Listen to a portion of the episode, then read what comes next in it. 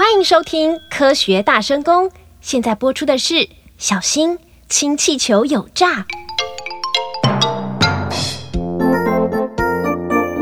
周末正好是小晴的生日，小雨一家正烦恼如何为小晴举办生日宴会。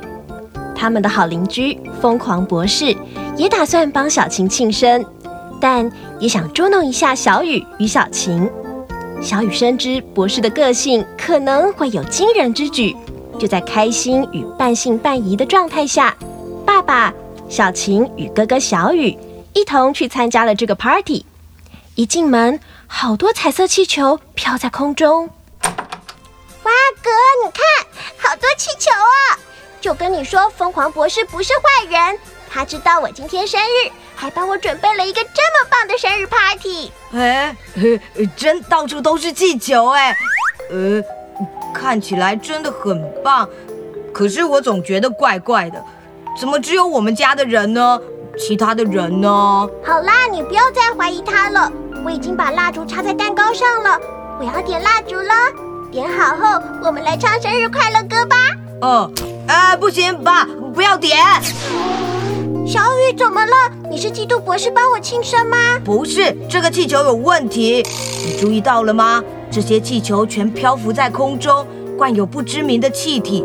我猜可能是氢气，而且绑气球的绳子都用棉绳，全是可燃的易燃物。小琴，你看，有一些棉绳还飘在蛋糕上的蜡烛旁边。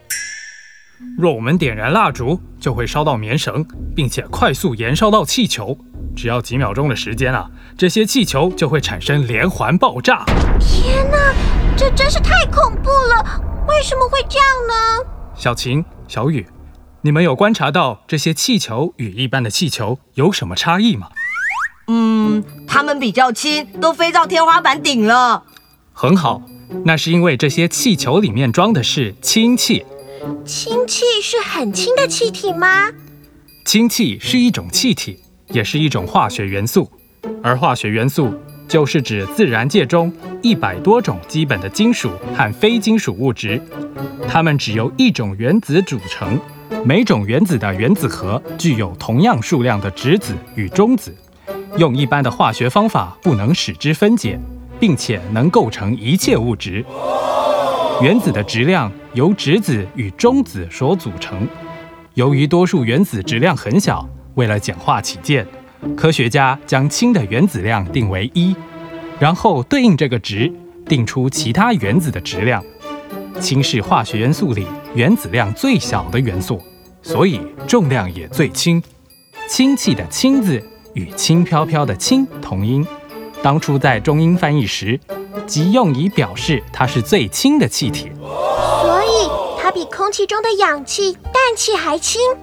因此能轻易使气球漂浮起来。呃，另外，它为什么会爆炸呢？氢是种无色、无味、无毒，但具有可燃性的气体。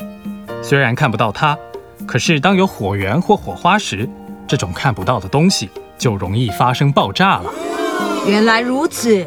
可是空气中不是也有氢气的存在吗？为何空气就不会被火源引发而产生爆炸呢？空气主要是由百分之七十八的氮气与百分之二十一的氧气所组成，其他气体都非常少量。要与氢气产生爆炸，氢气的浓度至少需达到百分之四才有可能。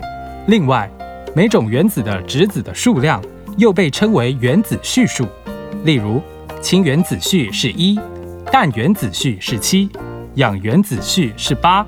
哦。所以，疯狂博士墙上挂的大图表，原来就是周期表，是根据原子序从小至大排序的列表。不过，由周期表看来，气球中也可能是安全的氦气。氦气的原子序是二，原子量是四，也比空气轻。在不确定的情况下，为了保险起见，我们还是让这些气球从窗户飞出去，再开始庆生吧。没问题。